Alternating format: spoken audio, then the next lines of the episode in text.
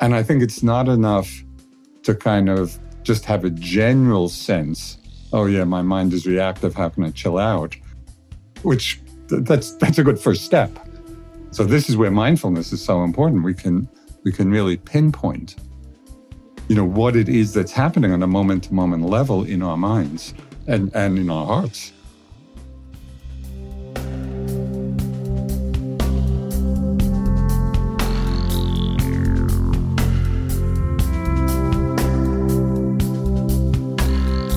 Hey everyone, it's Mind Rolling. I'm back with uh, favorite favorite person of mine from way back and of Ram Dass's and and a new favorite person, not that new anymore, my son Noah Markus, uh, who is. Um, basically a devotee of Joseph at this point because every time I say I'm going to do something with Joseph, okay, I, would love to come along on that ride.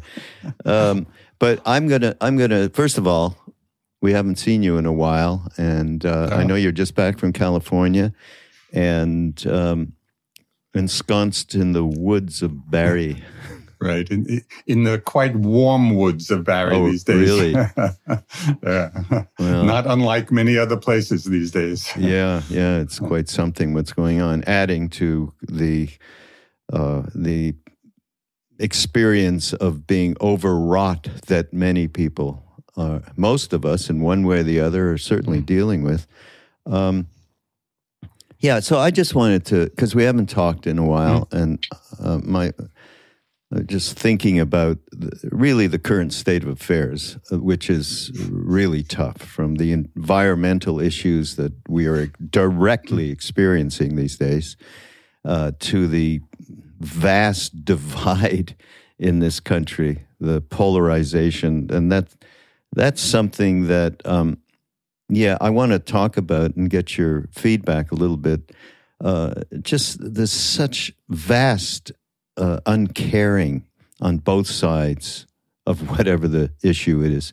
And then I started to think. I I interviewed uh, Joseph a uh, or chatted with a monk from the Thich Nhat Hanh tradition, and he uh, he said I spent uh, twenty years being the perfect meditator, perfect mindfulness, perfect uh, acolyte of of Thich Nhat Hanh of Thay and but there was that divide inside myself never disappeared no matter how hard I tried. And he he said so at one point i guess he fell in love with i don't know if it was a nun or something but uh, he fell in love and he got married he said after that after he kind of let go of this holding on to make something happen then that divide uh, fell away and things unified within himself. And he was basically talking about we are all polarized inside ourselves between uh, that I that we relate to on a moment to moment basis and true nature, whatever you want to call that. Ram Dass would call it soul. We have that great thing, by the way, Joseph, of you and Ram Dass talking about um, um, emptiness and love. Remember that that yeah, you did? Over, yeah, yeah. It's going to be actually part of this uh, wonderful retreat. The first time in the East Coast that we're doing a retreat actually in the hills of North Carolina. Okay. And that's going to be one of the segments that we're going to talk about. It's about the uh, uh, the intersection of bhakti and Buddhism, which yeah, right yes. we spent a lot of time on when all you and all the friends yes. came, would come over.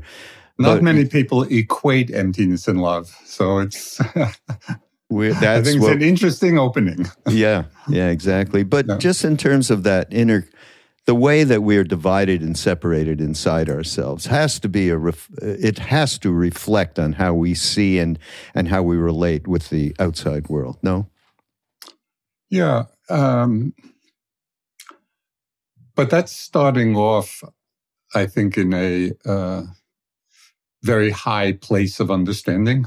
You know, mm-hmm. like the understanding that uh, we're all one, right? And I think it's more useful uh, to really look at the nitty gritty of uh, how the divide gets strengthened within us. In other words, to see the dynamics of how it's working within ourselves rather than as a kind of uh, abstraction uh, of unity. Uh, because we could all agree that that's a good idea. Yeah. But then what to do, you know, how to, how to accomplish it. Uh, and for me, it comes down to something pretty simple, at least as a starting point.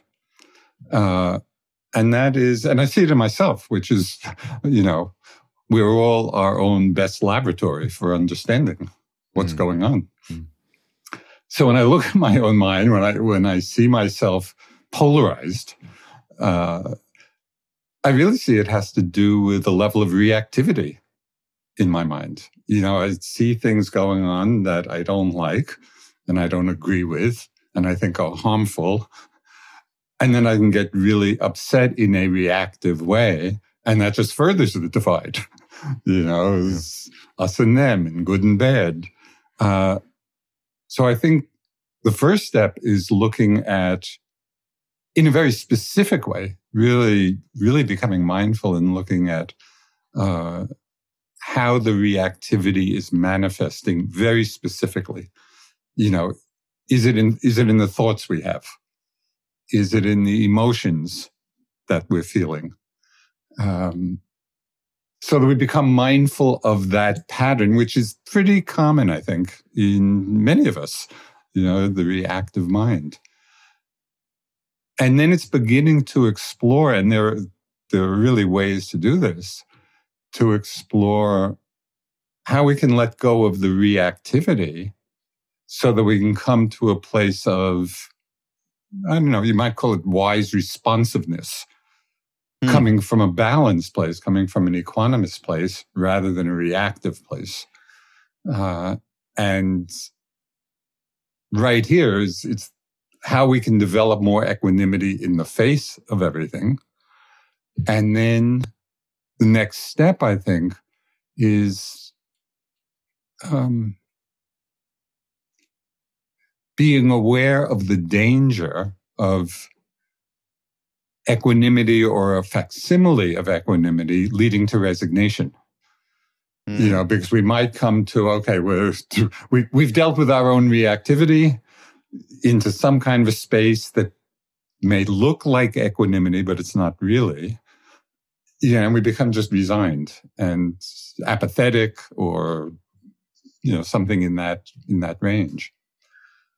So here is where I found this really interesting to see that precisely here is is where compassion comes in. If we can let go of our reactivity and then really open to the situation that's there. With the question, and uh, we've talked about this before, I think it's, you know, it's the title of one of the books that Ram Dass and Paul Gorman wrote, How Can I Help? Yeah. I love that.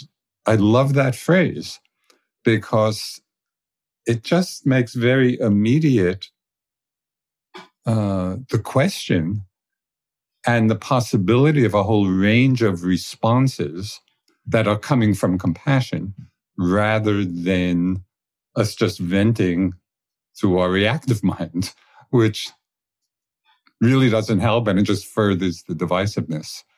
Um, and underneath all of this, mindfulness is the key. Mm. You know, if we're not mindful, we're not aware of our reactivity, we don't really know how to come to equanimity. Uh, and mindfulness also plays a really key role in the development of compassion. Mm. You know, you, you just talked about many of us do get into a place where through practice and mindfulness, we have tremendous awareness of our motivation factors in, in terms of every phenomena that is uh, approaching or that we are interacting with, and that we we is that thing of fooling ourselves that we create a mirage about how we have overcome that reactive nature. You just mentioned that a little bit before. Can you maybe some examples of, of that would be great? Well, I'm not sure what you meant in terms of uh, that when you said before that uh, when you seem to have a handle on react reactivity to phenomenon, but uh, you're fooling yourself. You are not completely in a place where uh, y- that equanimity is not solid. Maybe that's it. Uh, well, well, there are a couple of things. One is. Um, and this is kind of diving a little deeper into kind of how our minds work.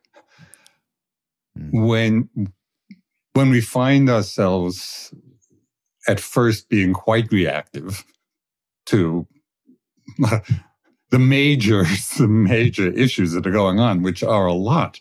You know, it, yeah. it's not hard to understand why people might be feeling overwhelmed by it all because there's a lot that's overwhelming. Uh, so we we might we might um, become aware of that reactivity in a general sense, right? And maybe that gives us a little bit of space in our minds. But I think to really um, come to a place of real clarity with it all, the reactivity is happening because we are identifying with certain thought patterns or certain emotional patterns, right? And it, that it's the identification with those that is the reactivity. So those those um, thoughts and emotions are going to arise, you know, unless unless we're a saint, given given all the turmoil in the world.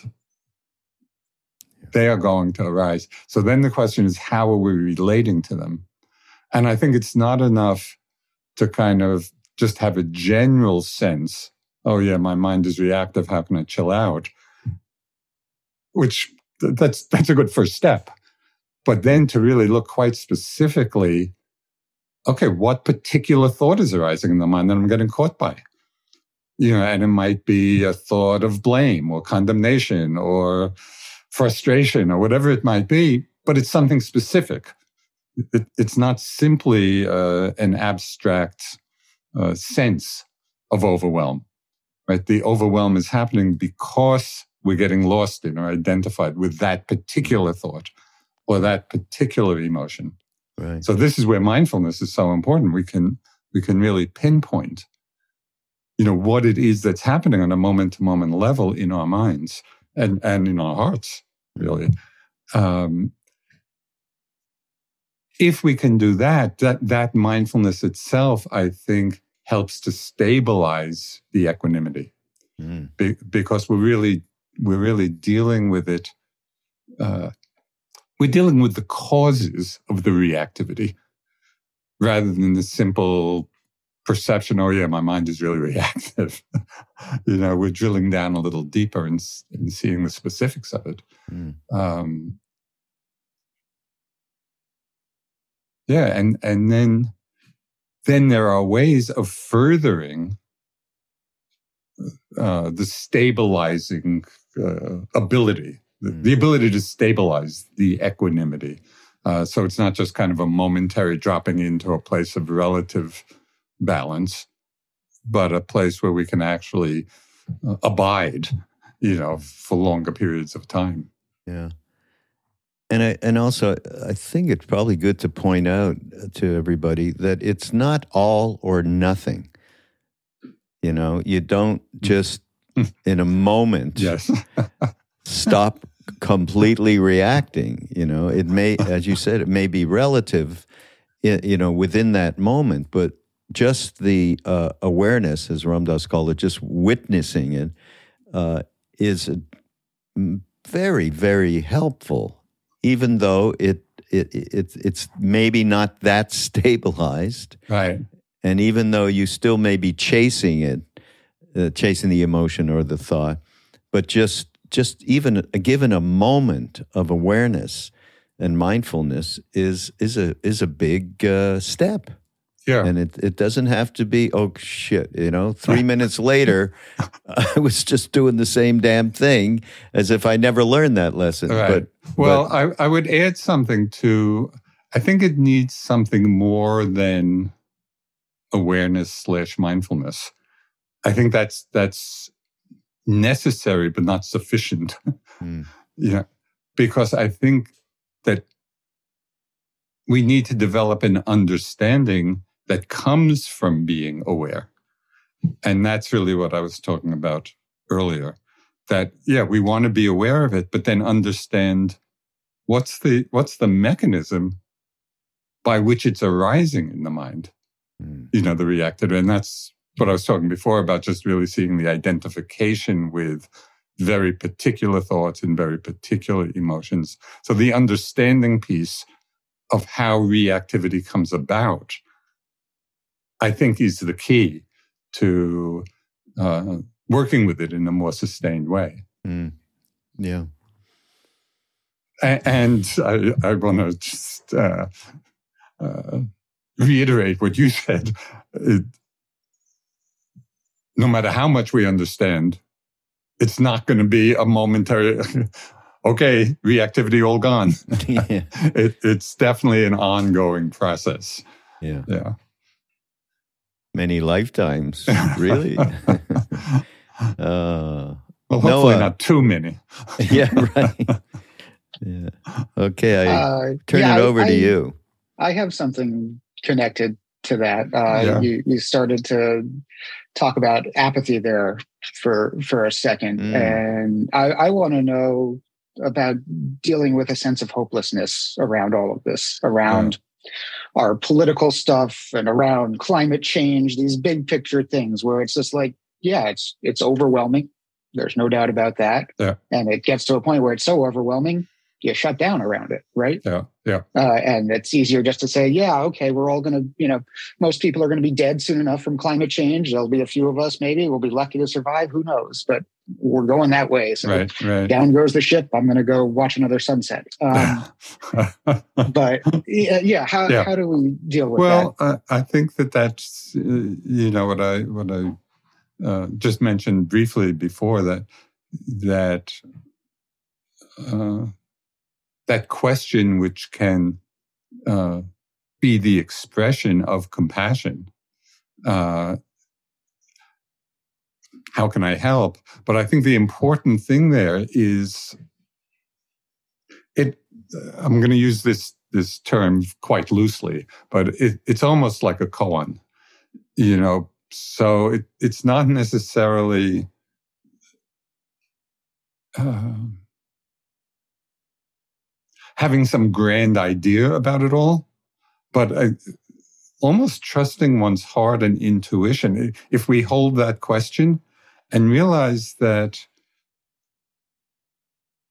it may be in really small things, small and local. You know, how can I help just in my little world?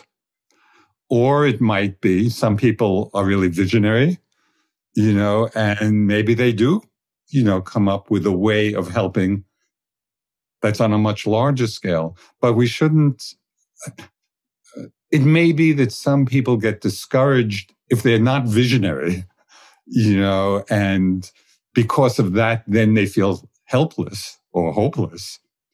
But I found that when I really ask myself that question, there's a whole range of scale you know, in which a response might come. And it might be something really small and local, like, I don't know, supporting a local food bank. You know, that's just one little example of, of many things that we can do in our own, our own little world. Uh, and so I'll just, uh, I'm going to, little sidebar here. So there is a formal compassion meditation, right? Just like there is metta, the loving kindness, there's a way of focusing on compassion. And it's pretty interesting. The way one starts with the compassion meditation is to think of somebody in an extreme example of suffering. So that's where we start because that's an easy situation to evoke compassion. Hmm. You know? And then it's just the repetition. So we hold that image in our minds. And it's the simple repetition of the phrase, may you be free of suffering. That's it, just one phrase.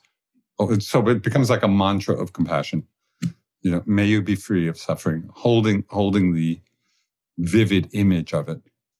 Now, what I found so interesting about doing this practice is that here we are. I'm, so I was, I was holding this image of a lot of suffering, repeating that phrase.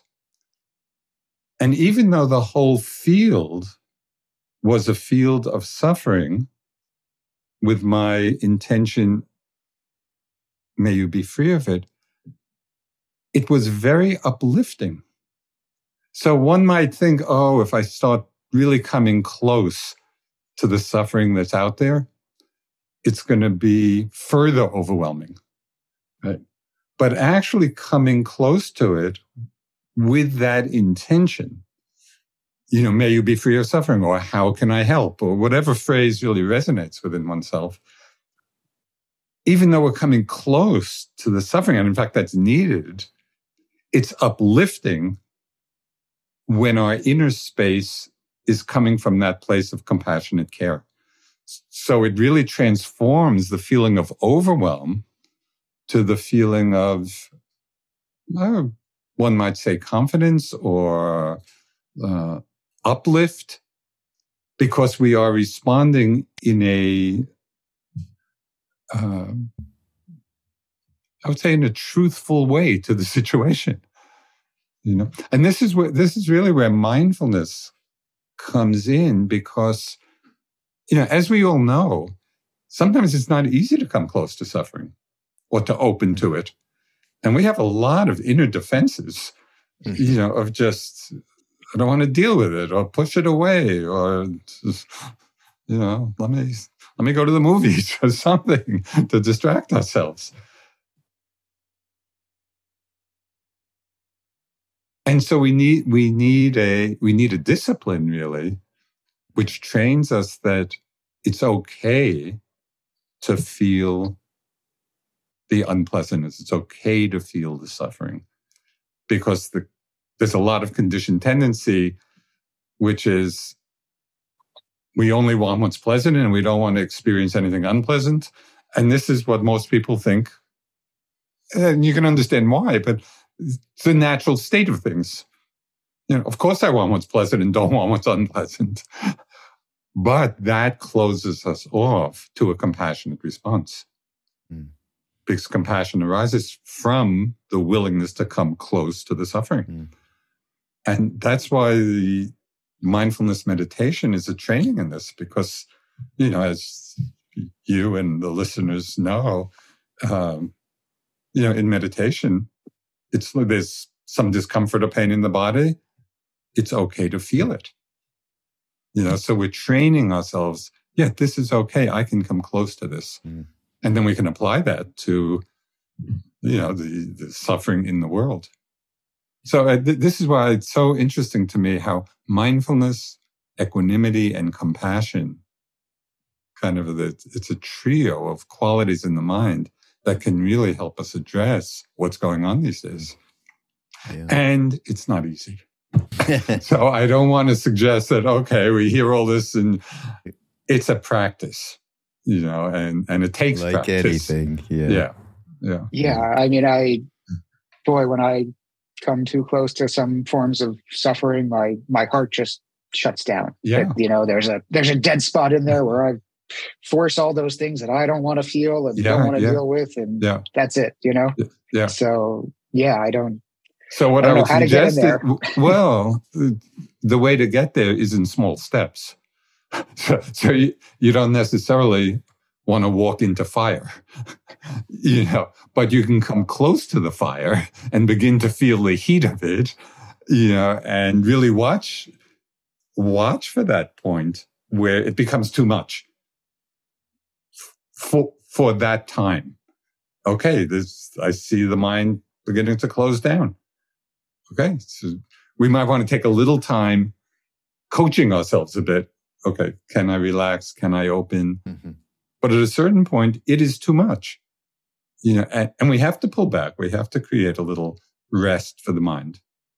You know, and then at another time again, we come close, as close as we can. And uh, so I think there is a way to do it gradually, not, you know, not necessarily diving into the heart of it all. Back to all or nothing new. Yeah, ex- exactly. Yeah. Well, that's that's our mindset, right? Yeah, yeah, yeah, yeah, yeah. Well, we got to be winners here in the West. it's winning and proving. So, and, and that that also just ties into, uh, in a way, demonizing others, you know, who particularly easier if we really think that they're doing something really harmful or whatever. And another another line that has been really helpful for me when I find myself getting reactive, and it could be it could be just in a very individual interpersonal interaction, or it could be something you know, more global. But what I found really useful is, is when I ask myself the question, well, why do these other people think the way they do?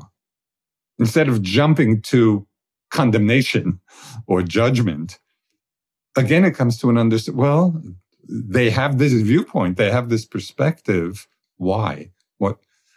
And just that begins to break down the us and them. Mm. Right. Even it doesn't mean we agree with their perspective, but at least there's some understanding. Oh, this is why they may be feeling the way they do or acting the way they do. Uh, and that again opens up at least the possibility of some communication. You know, if mm. there's just judgment and reactivity and condemnation, that's not going anyplace. Yeah. Yeah. As we are seeing so yeah. yeah. glowing yeah. cinematic color right yeah. now. Yeah. Oh boy. Well um, c- connected to to that and to all the polarization stuff i, I wanted to ask you about uh, this is something I, I, heard you talk about a little bit in one of the talks uh, I, I, was taking notes on. Um, right listening Mm. Uh, can you can you talk about right listening in terms of polarization? Yeah, a little yeah. bit. So I'm glad you asked that because this is one of my favorite. Oh, really? It, it, it's a teaching of the Buddha, mm. but it it sets a very high bar, uh, which we will probably not reach, but at least it points to a direction. So he, he, he was giving this one discourse, and he said, people may address you or talk to you in one of five ways. And I'm not sure I have all, remember all five, but it's basically this.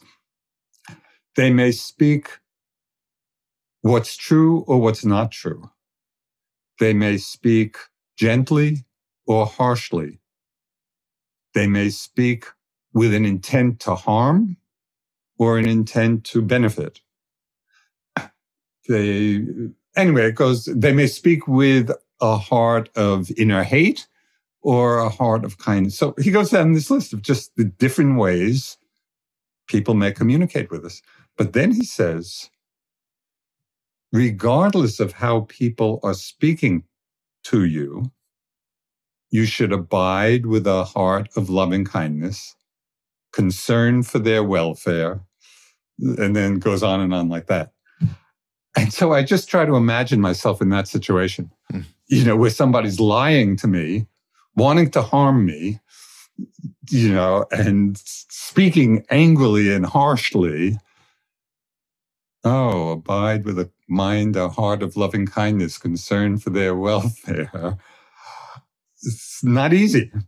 But even just having that as a reference point for a direction and again, it points to okay, when people are speaking to us, can we be mindful?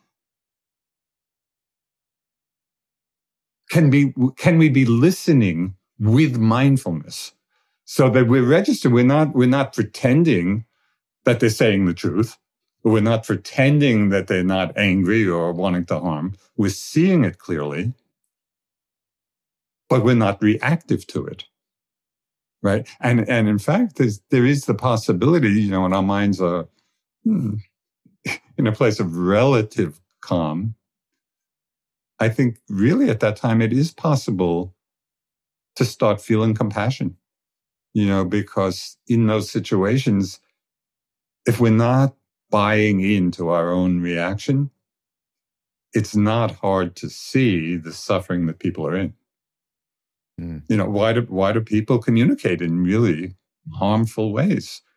It's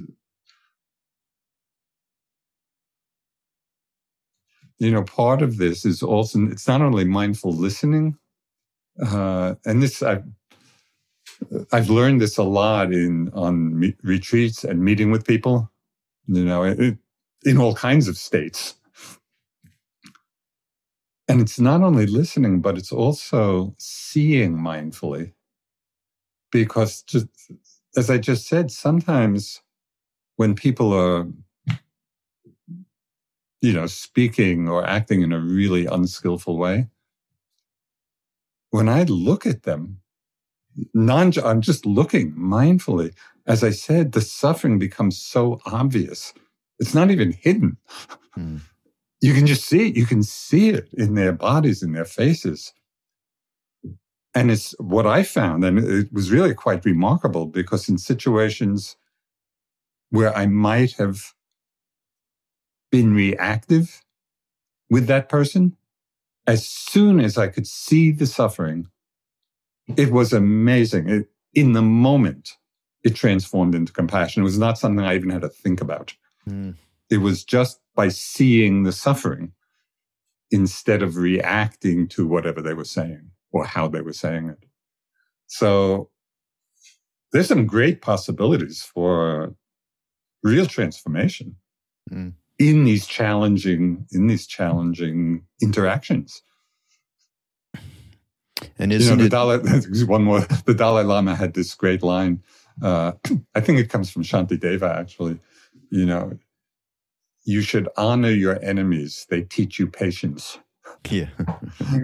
it's really easy to be patient and loving, you know, when when people are loving loving yeah, back. Yeah. yeah.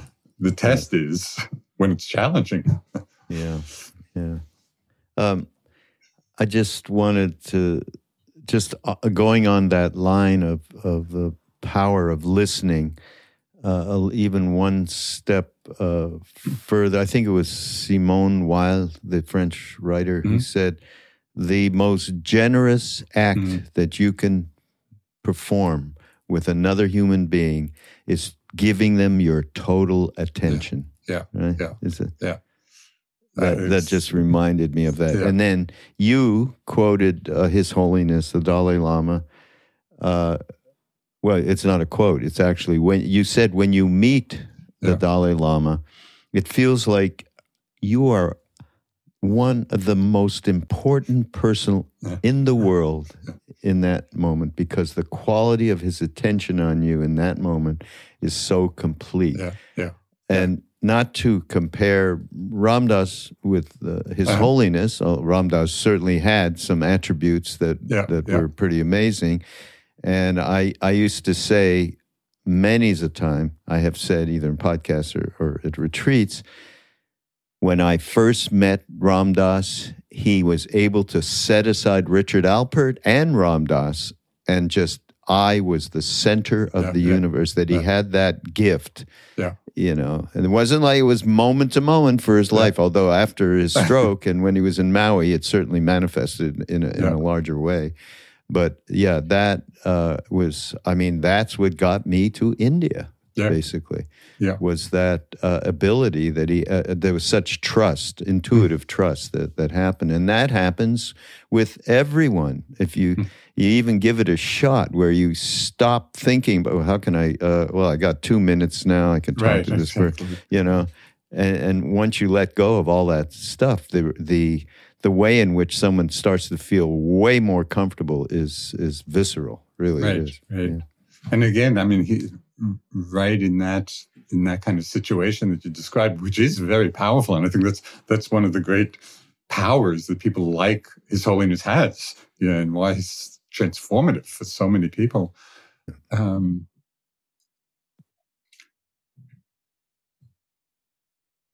to really see again where mindfulness comes in because most of us are not quite at the level that His Holiness is at yet. Uh, Wild understatement, yeah. Uh, so we, our attention to another person might not be total, but if we're mindful of our own inner process, we can we can watch when our mind starts just people are talking and and then our mind starts interjecting or thinking about what it's going to say in response yeah, or yeah. getting yeah. ahead of ourselves. If we're not mindful of what's going on in our minds, we're not going to see that and then drop mm. back again to mm. listening. Yeah. So I think mindfulness is really the key to cultivating these very qualities. Mm. And I think you wrote a pretty good book called Mindfulness. so everybody out there, if you haven't heard me say it, it's, it's you know maybe I'm going on to the 200th time. Get Joseph's book. It's called Mindfulness, and it is absolutely complete in terms of. Uh, uh, and uh, understandable. I mean, that's not the right word, but uh, comprehensible. Yeah, comprehensible. that's. I'll take that. I'll buy that. Uh, yeah. So um, uh, and also, do you, I don't know if you remember when you came to teach in Maui once. Um, you were going to go uh, do a solo session, you know, teaching session, and you said to me, "What should I talk about?" I said, What do you mean? Mindfulness. you go, Mindfulness? That's like uh, three weeks, not uh, 75 minutes. I said, Well, maybe boil it down. And you did. I give that out, Joseph, uh-huh. I swear, to people who are looking for some way to get a uh-huh. little bit uh, more understanding. And what you just said is so clear.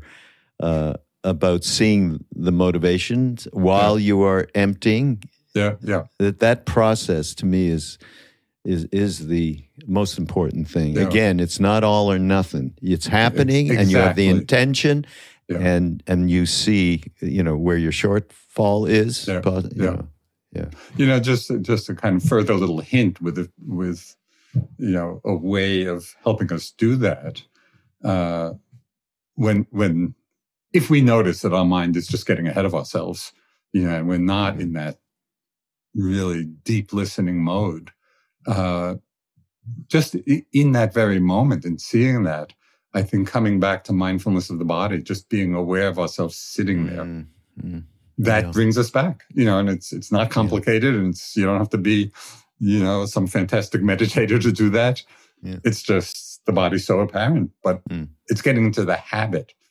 You know, and the Buddha, he, he emphasized so much mindfulness of the body.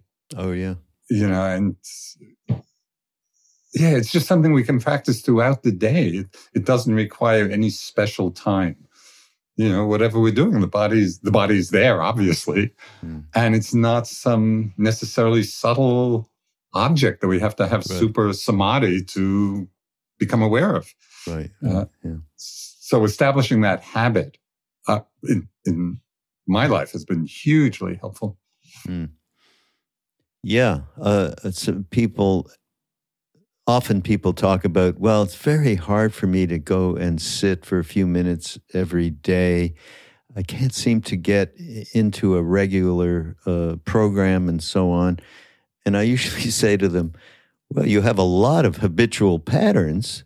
just make this one one of them so you never have to think about it. You just go sit, you know, replace the so th- there's one other little suggestion for people who are finding a hard time establishing a regular practice.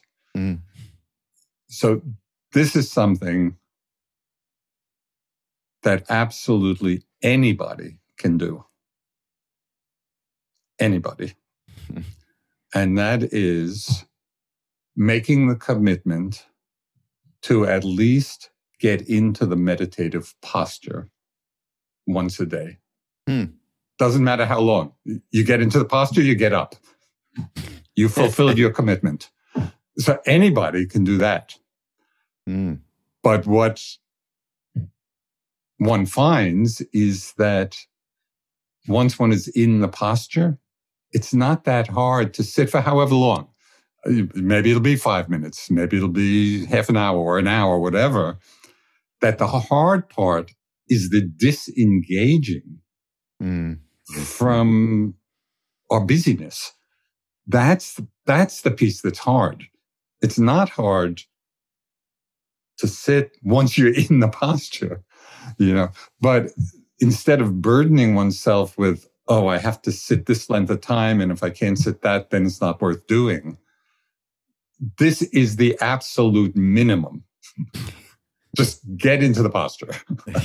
That's great. But I've gotten a lot of feedback that often that's enough. Really? To oh. begin establishing the regularity, you know, of, of a practice. Hmm. That's cool. I love that. I love that. Noah, do you got another one for us? Yeah, we have time for. Oh yeah, I one I um, I was looking today. The last time the the three of us had our our little chat was uh was just early February 2020, um, right before what? we didn't do anything in 21. We do no. once a year. No, oh, no, God. it's been a while. Oh, it's really? been a while. Yeah, I thought so you forgot was... all about me, Robbie. Oh God, no, I never, never. uh, yeah, Joseph, I, I just want to know what what is what was your experience of COVID times like, and uh, I don't know if there was yeah. any particular practice that you relied well, on to to get through such a turbulent time. You know, in a way, I feel very fortunate uh, living in Barre. You know, which is where IMS, the center, is. It's a very small town. The center itself is out of town, and the town itself is, is, is tiny. So it was just really easy to um, you know, I could be walking outside, walking in the woods. Had I had a little uh, small uh, bubble, you know, of a few friends, and so within that bubble, we would get together. Uh, and being who I am, uh, I love being alone. so that was not a hardship for me. Other people, you know, might have yeah. felt that aspect more troublesome, but for me, it was like oh, this is nice. so, so it, the, the challenging part was for me feeling quite really at ease mm. and at the same time knowing what was going on all around you know and that was interesting to okay how do i hold you know hold all of this uh, because it wasn't affecting me so much personally but I was very aware, you know, of the devast- devastating impact for yeah. so many people. Uh, so that was the that was the dance that I that I was going through. Uh-huh. Mm-hmm. Yeah, I, I, felt a similar way. I, uh-huh. I you know, I, I I worked from home before the pandemic started, and uh, I didn't want to go out and be that social anyway. So it was yeah. like, yeah, this is this is okay right. for me, but I yeah. understand it's yeah, it's such horrible suffering yeah. going on all around me. Yeah, yeah, yeah. Mm. yeah. Maybe maybe it'll uh, uh, boost uh, the volunteers for introverts. Introvert. Yeah. Uh, um, I have one thing mm. that uh, I think we, we we still have time for. Mm-hmm we can try see if you can uh, after this we can get you to lead us in a little meditation but mm-hmm. um, you talked about something called and this fits in with everything that we've been discussing around mindfulness and its uh, its enormous transformative uh, capability uh, you called it the shadow of concepts i don't know if you remember that uh, it's from a talk. It may be from some time back. It's on Be Here Now Network. Joseph, by the way, everybody has a wonderful podcast. We take talks of his and uh, from boy, over decades. You've been. I saw one that was from uh, when you did the thing with Ram Dass in '74 in Naropa. it's amazing. Eh? Wow. Just to say that it's not my podcast; it's your podcast, so, which I'm very grateful for for the whole the Be Here Now network putting it on. Uh, because left to my own devices, it wouldn't You'd be, be around. So you would be walking in the woods. You. Yes. um, so the idea, it's the idea that uh, the world of uh, mental constructs that we create on yeah. a moment to moment basis, and the attachment we have to those concepts, uh, as if it's God speaking the word to us, is so strong uh, that we take it to be reality and and do not question it. And to me, that gets us into an awful lot of uh, problems uh, that that belief system. It's like belief in thoughts. We all understand that and the cor- corrosiveness of that. Uh, but this, the I love this term, the shadow of concepts, because of our gigantic belief. Can you extrapolate that a little bit? Mm. So, uh, this is a hugely important point. Mm in the whole understanding of meditation and insight um, and really awakening. So, um,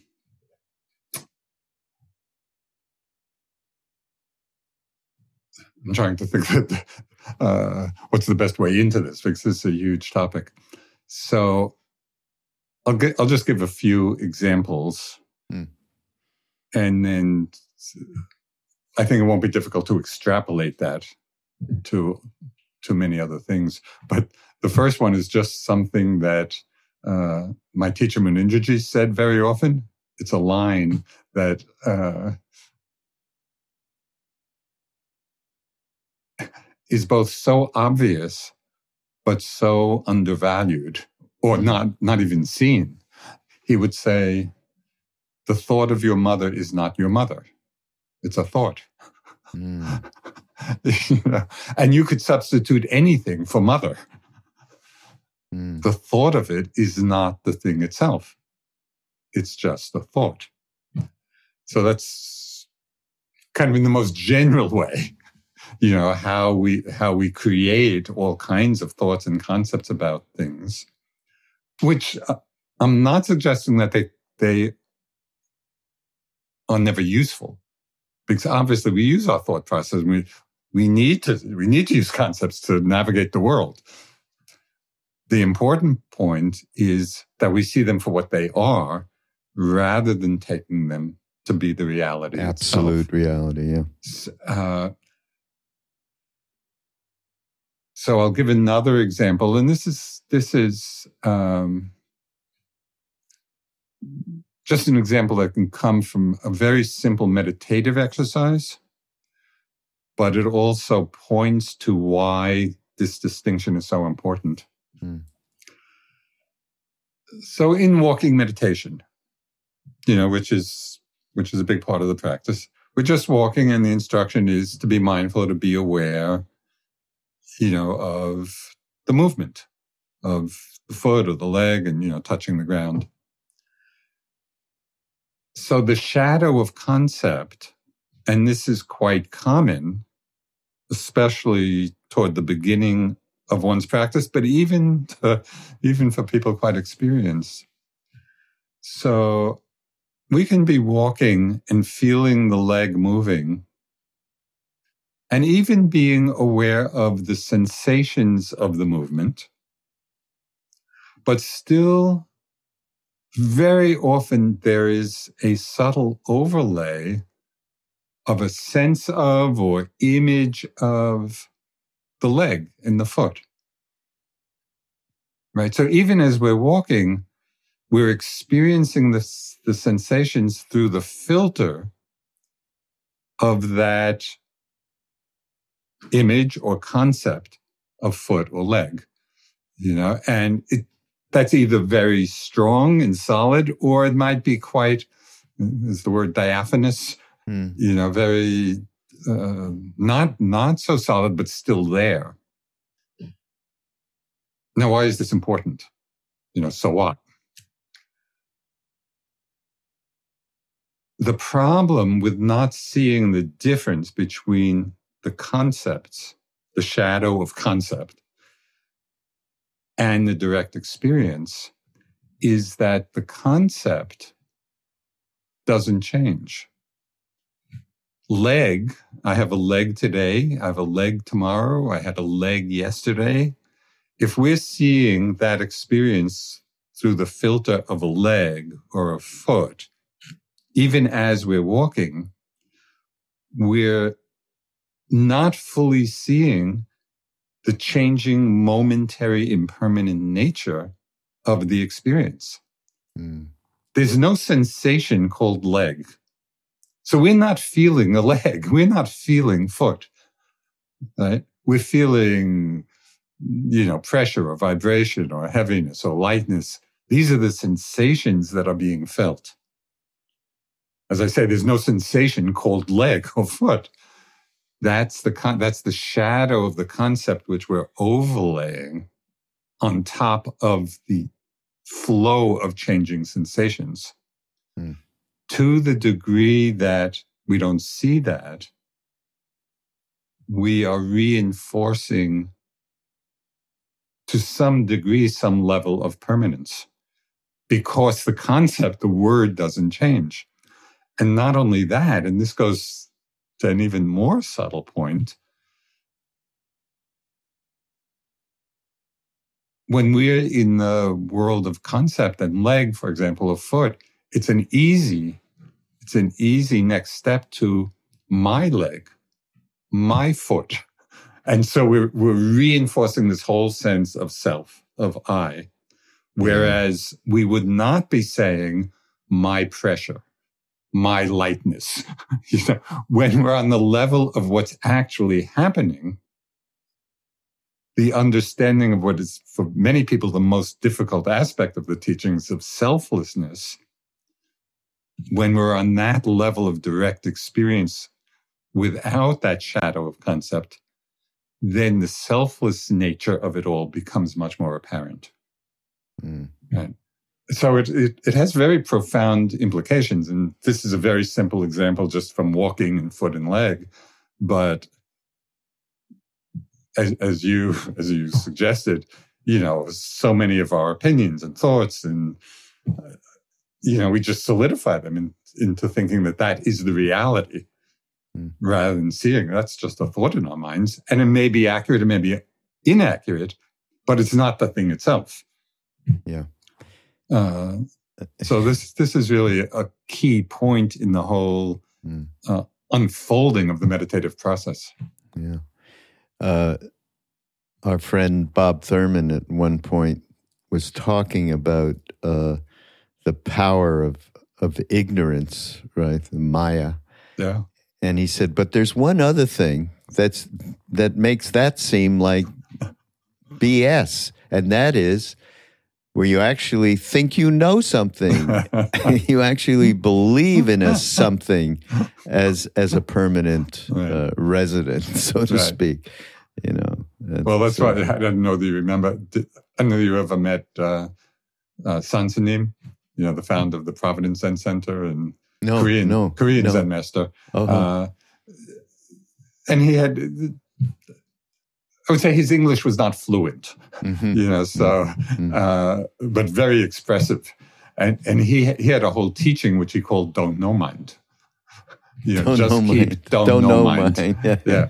yeah. So it point, it's, yeah. points to what you, you were saying. Right. Bernie Glassman as well, right? Yeah. I don't, and Don't Know Mind was part of, oh, especially his, uh, in the last uh, years. Yeah. Yeah.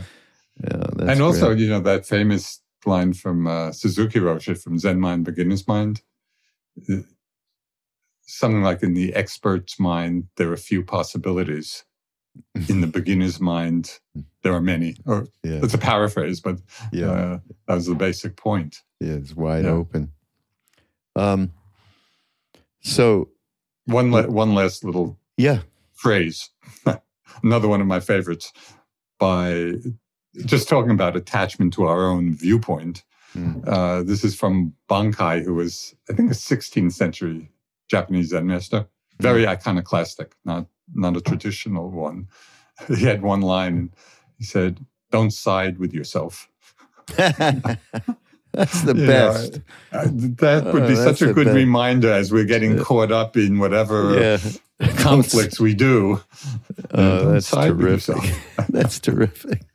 I love that. I, I, want to run for president and use that as my slogan. yeah. yeah, really, yeah. really, really.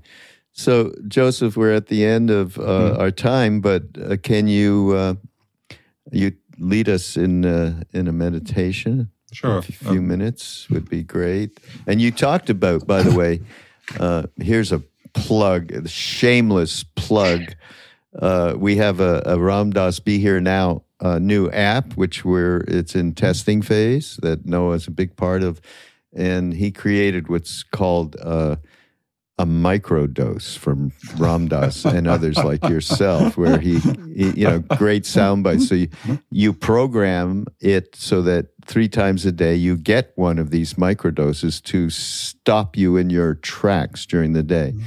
So uh, you mentioned, you know, uh, I think you talked about it, what doing the embody meditation at certain points. So if you feel it, yeah, yeah. Uh, that'd be great.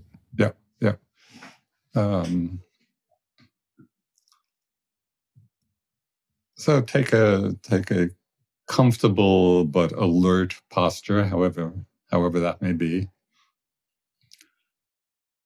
Generally, in our tradition, we sit with our eyes closed, but it doesn't really matter. One can also sit with the eyes just slightly open if that's what you're accustomed to. And begin by simply taking a few deep breaths as a way of settling into the body. And don't be afraid to really breathe deeply two or three times.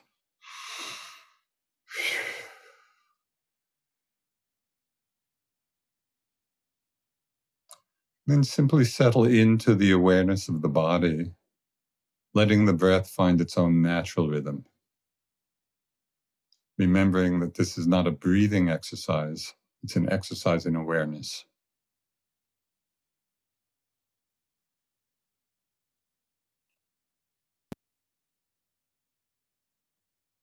Just sit and know you're sitting.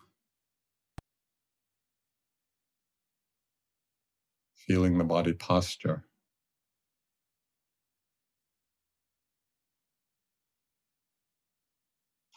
Phrase that many people have found helpful is there is a body. Just intermittently, you might repeat that phrase in the mind there is a body. And it's simply a reminder to settle into the awareness of the whole body sitting.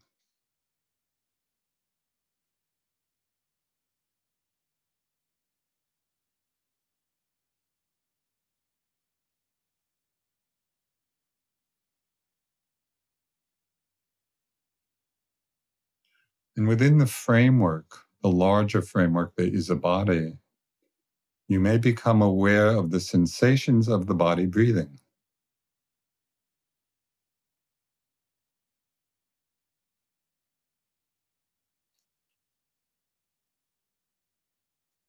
There's no need to narrow the attention necessarily on the feeling of the breath, although one can do that.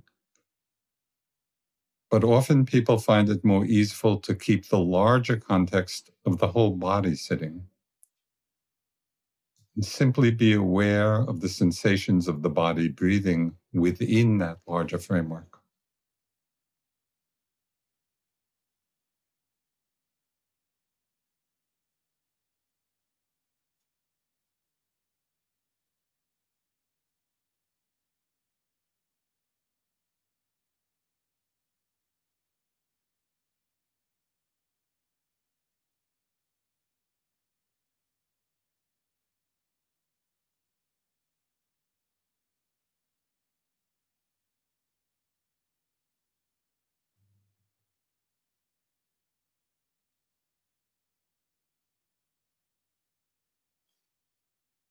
There is a body.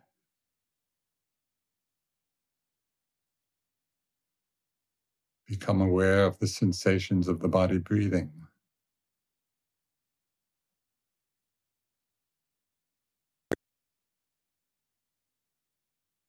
And you can also feel any other sensations that may appear and call your attention.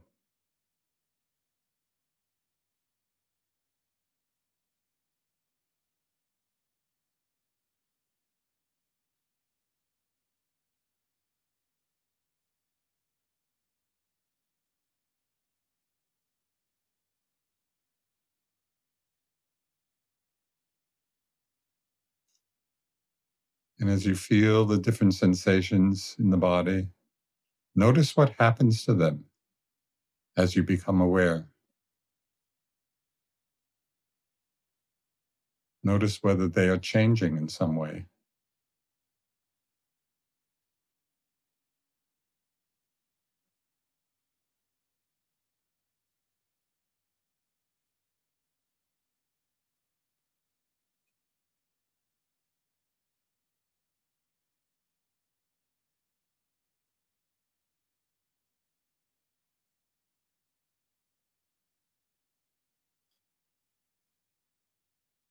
And stay alert for the appearance of any thoughts or images in the mind.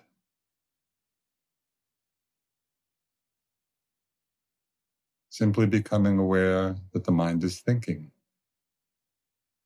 or if it's an image, seeing.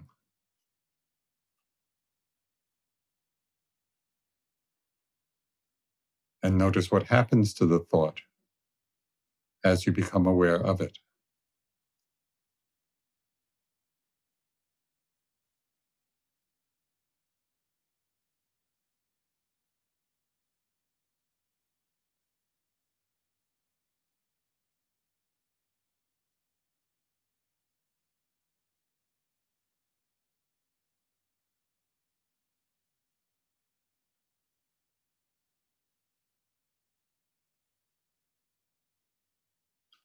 There is a body.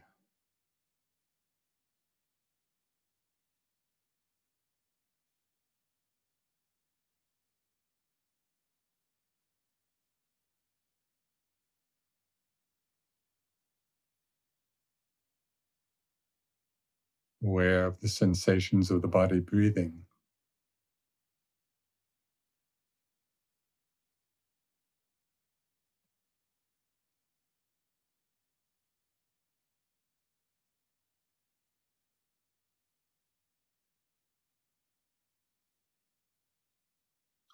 Mindful of other sensations that call your attention, noticing their changing nature.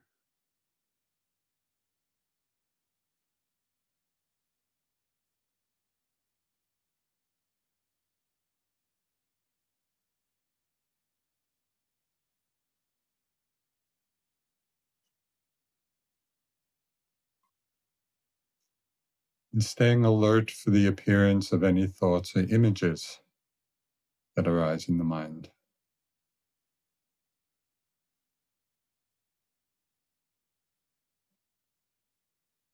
Sometimes a soft mental note of thinking or seeing helps to strengthen the mindfulness of them.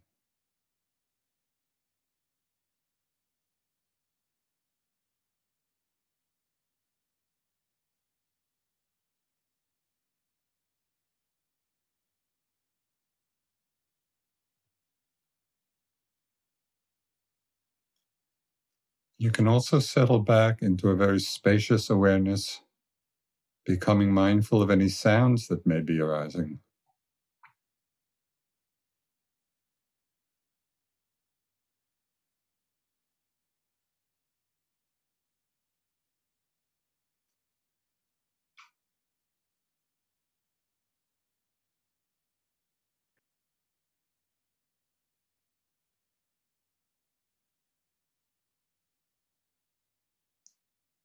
Staying grounded in the awareness of the body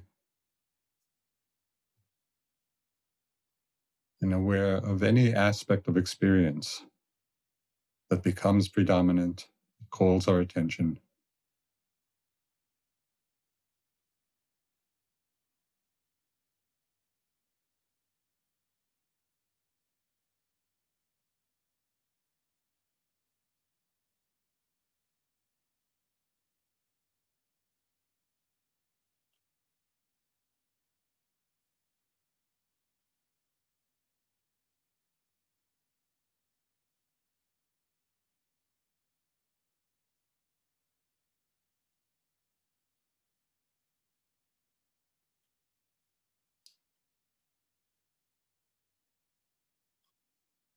And we can suffuse the whole field of mindfulness with the feeling of loving kindness.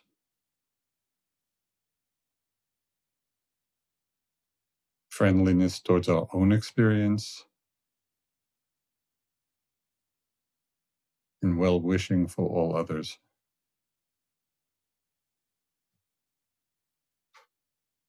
May all beings be at peace.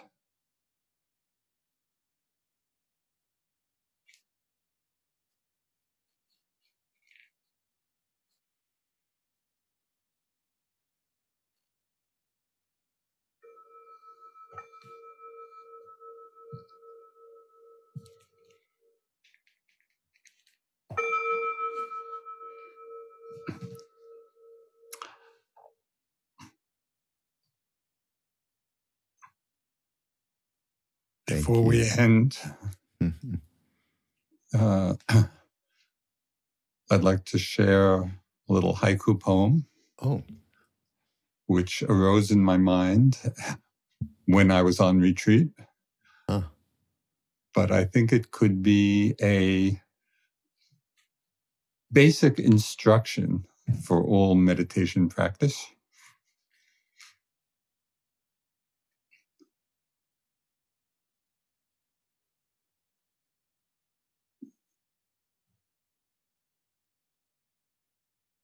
Bird song in the empty sky of my mind.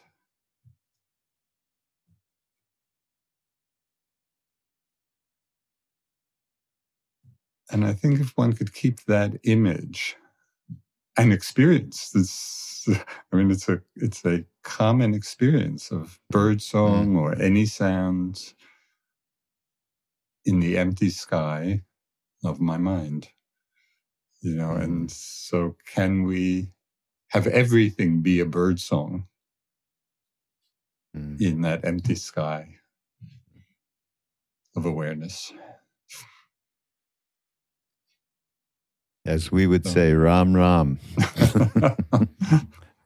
yes. Hindu. Yeah, that's beautiful, Joseph. Really beautiful. I thank you so much.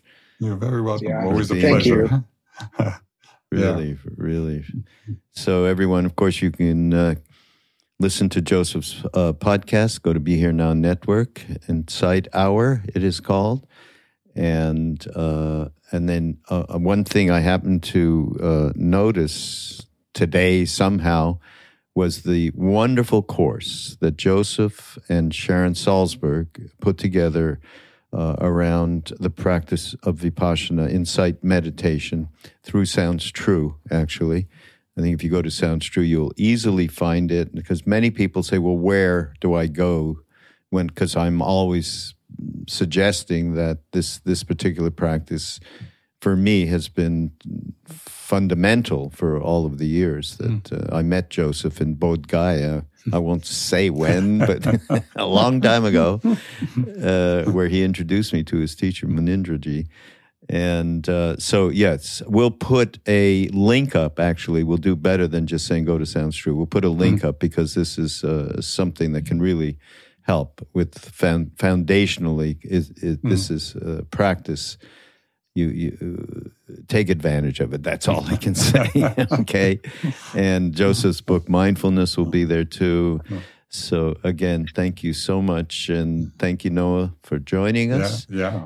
And um, this is uh, Mindrolling on Be Here Now Network. Go to BeHereNowNetwork.com and just experience the uh, wonderful variety of different uh, Dharma teachers, thought leaders, and so on. So we shall see you next week.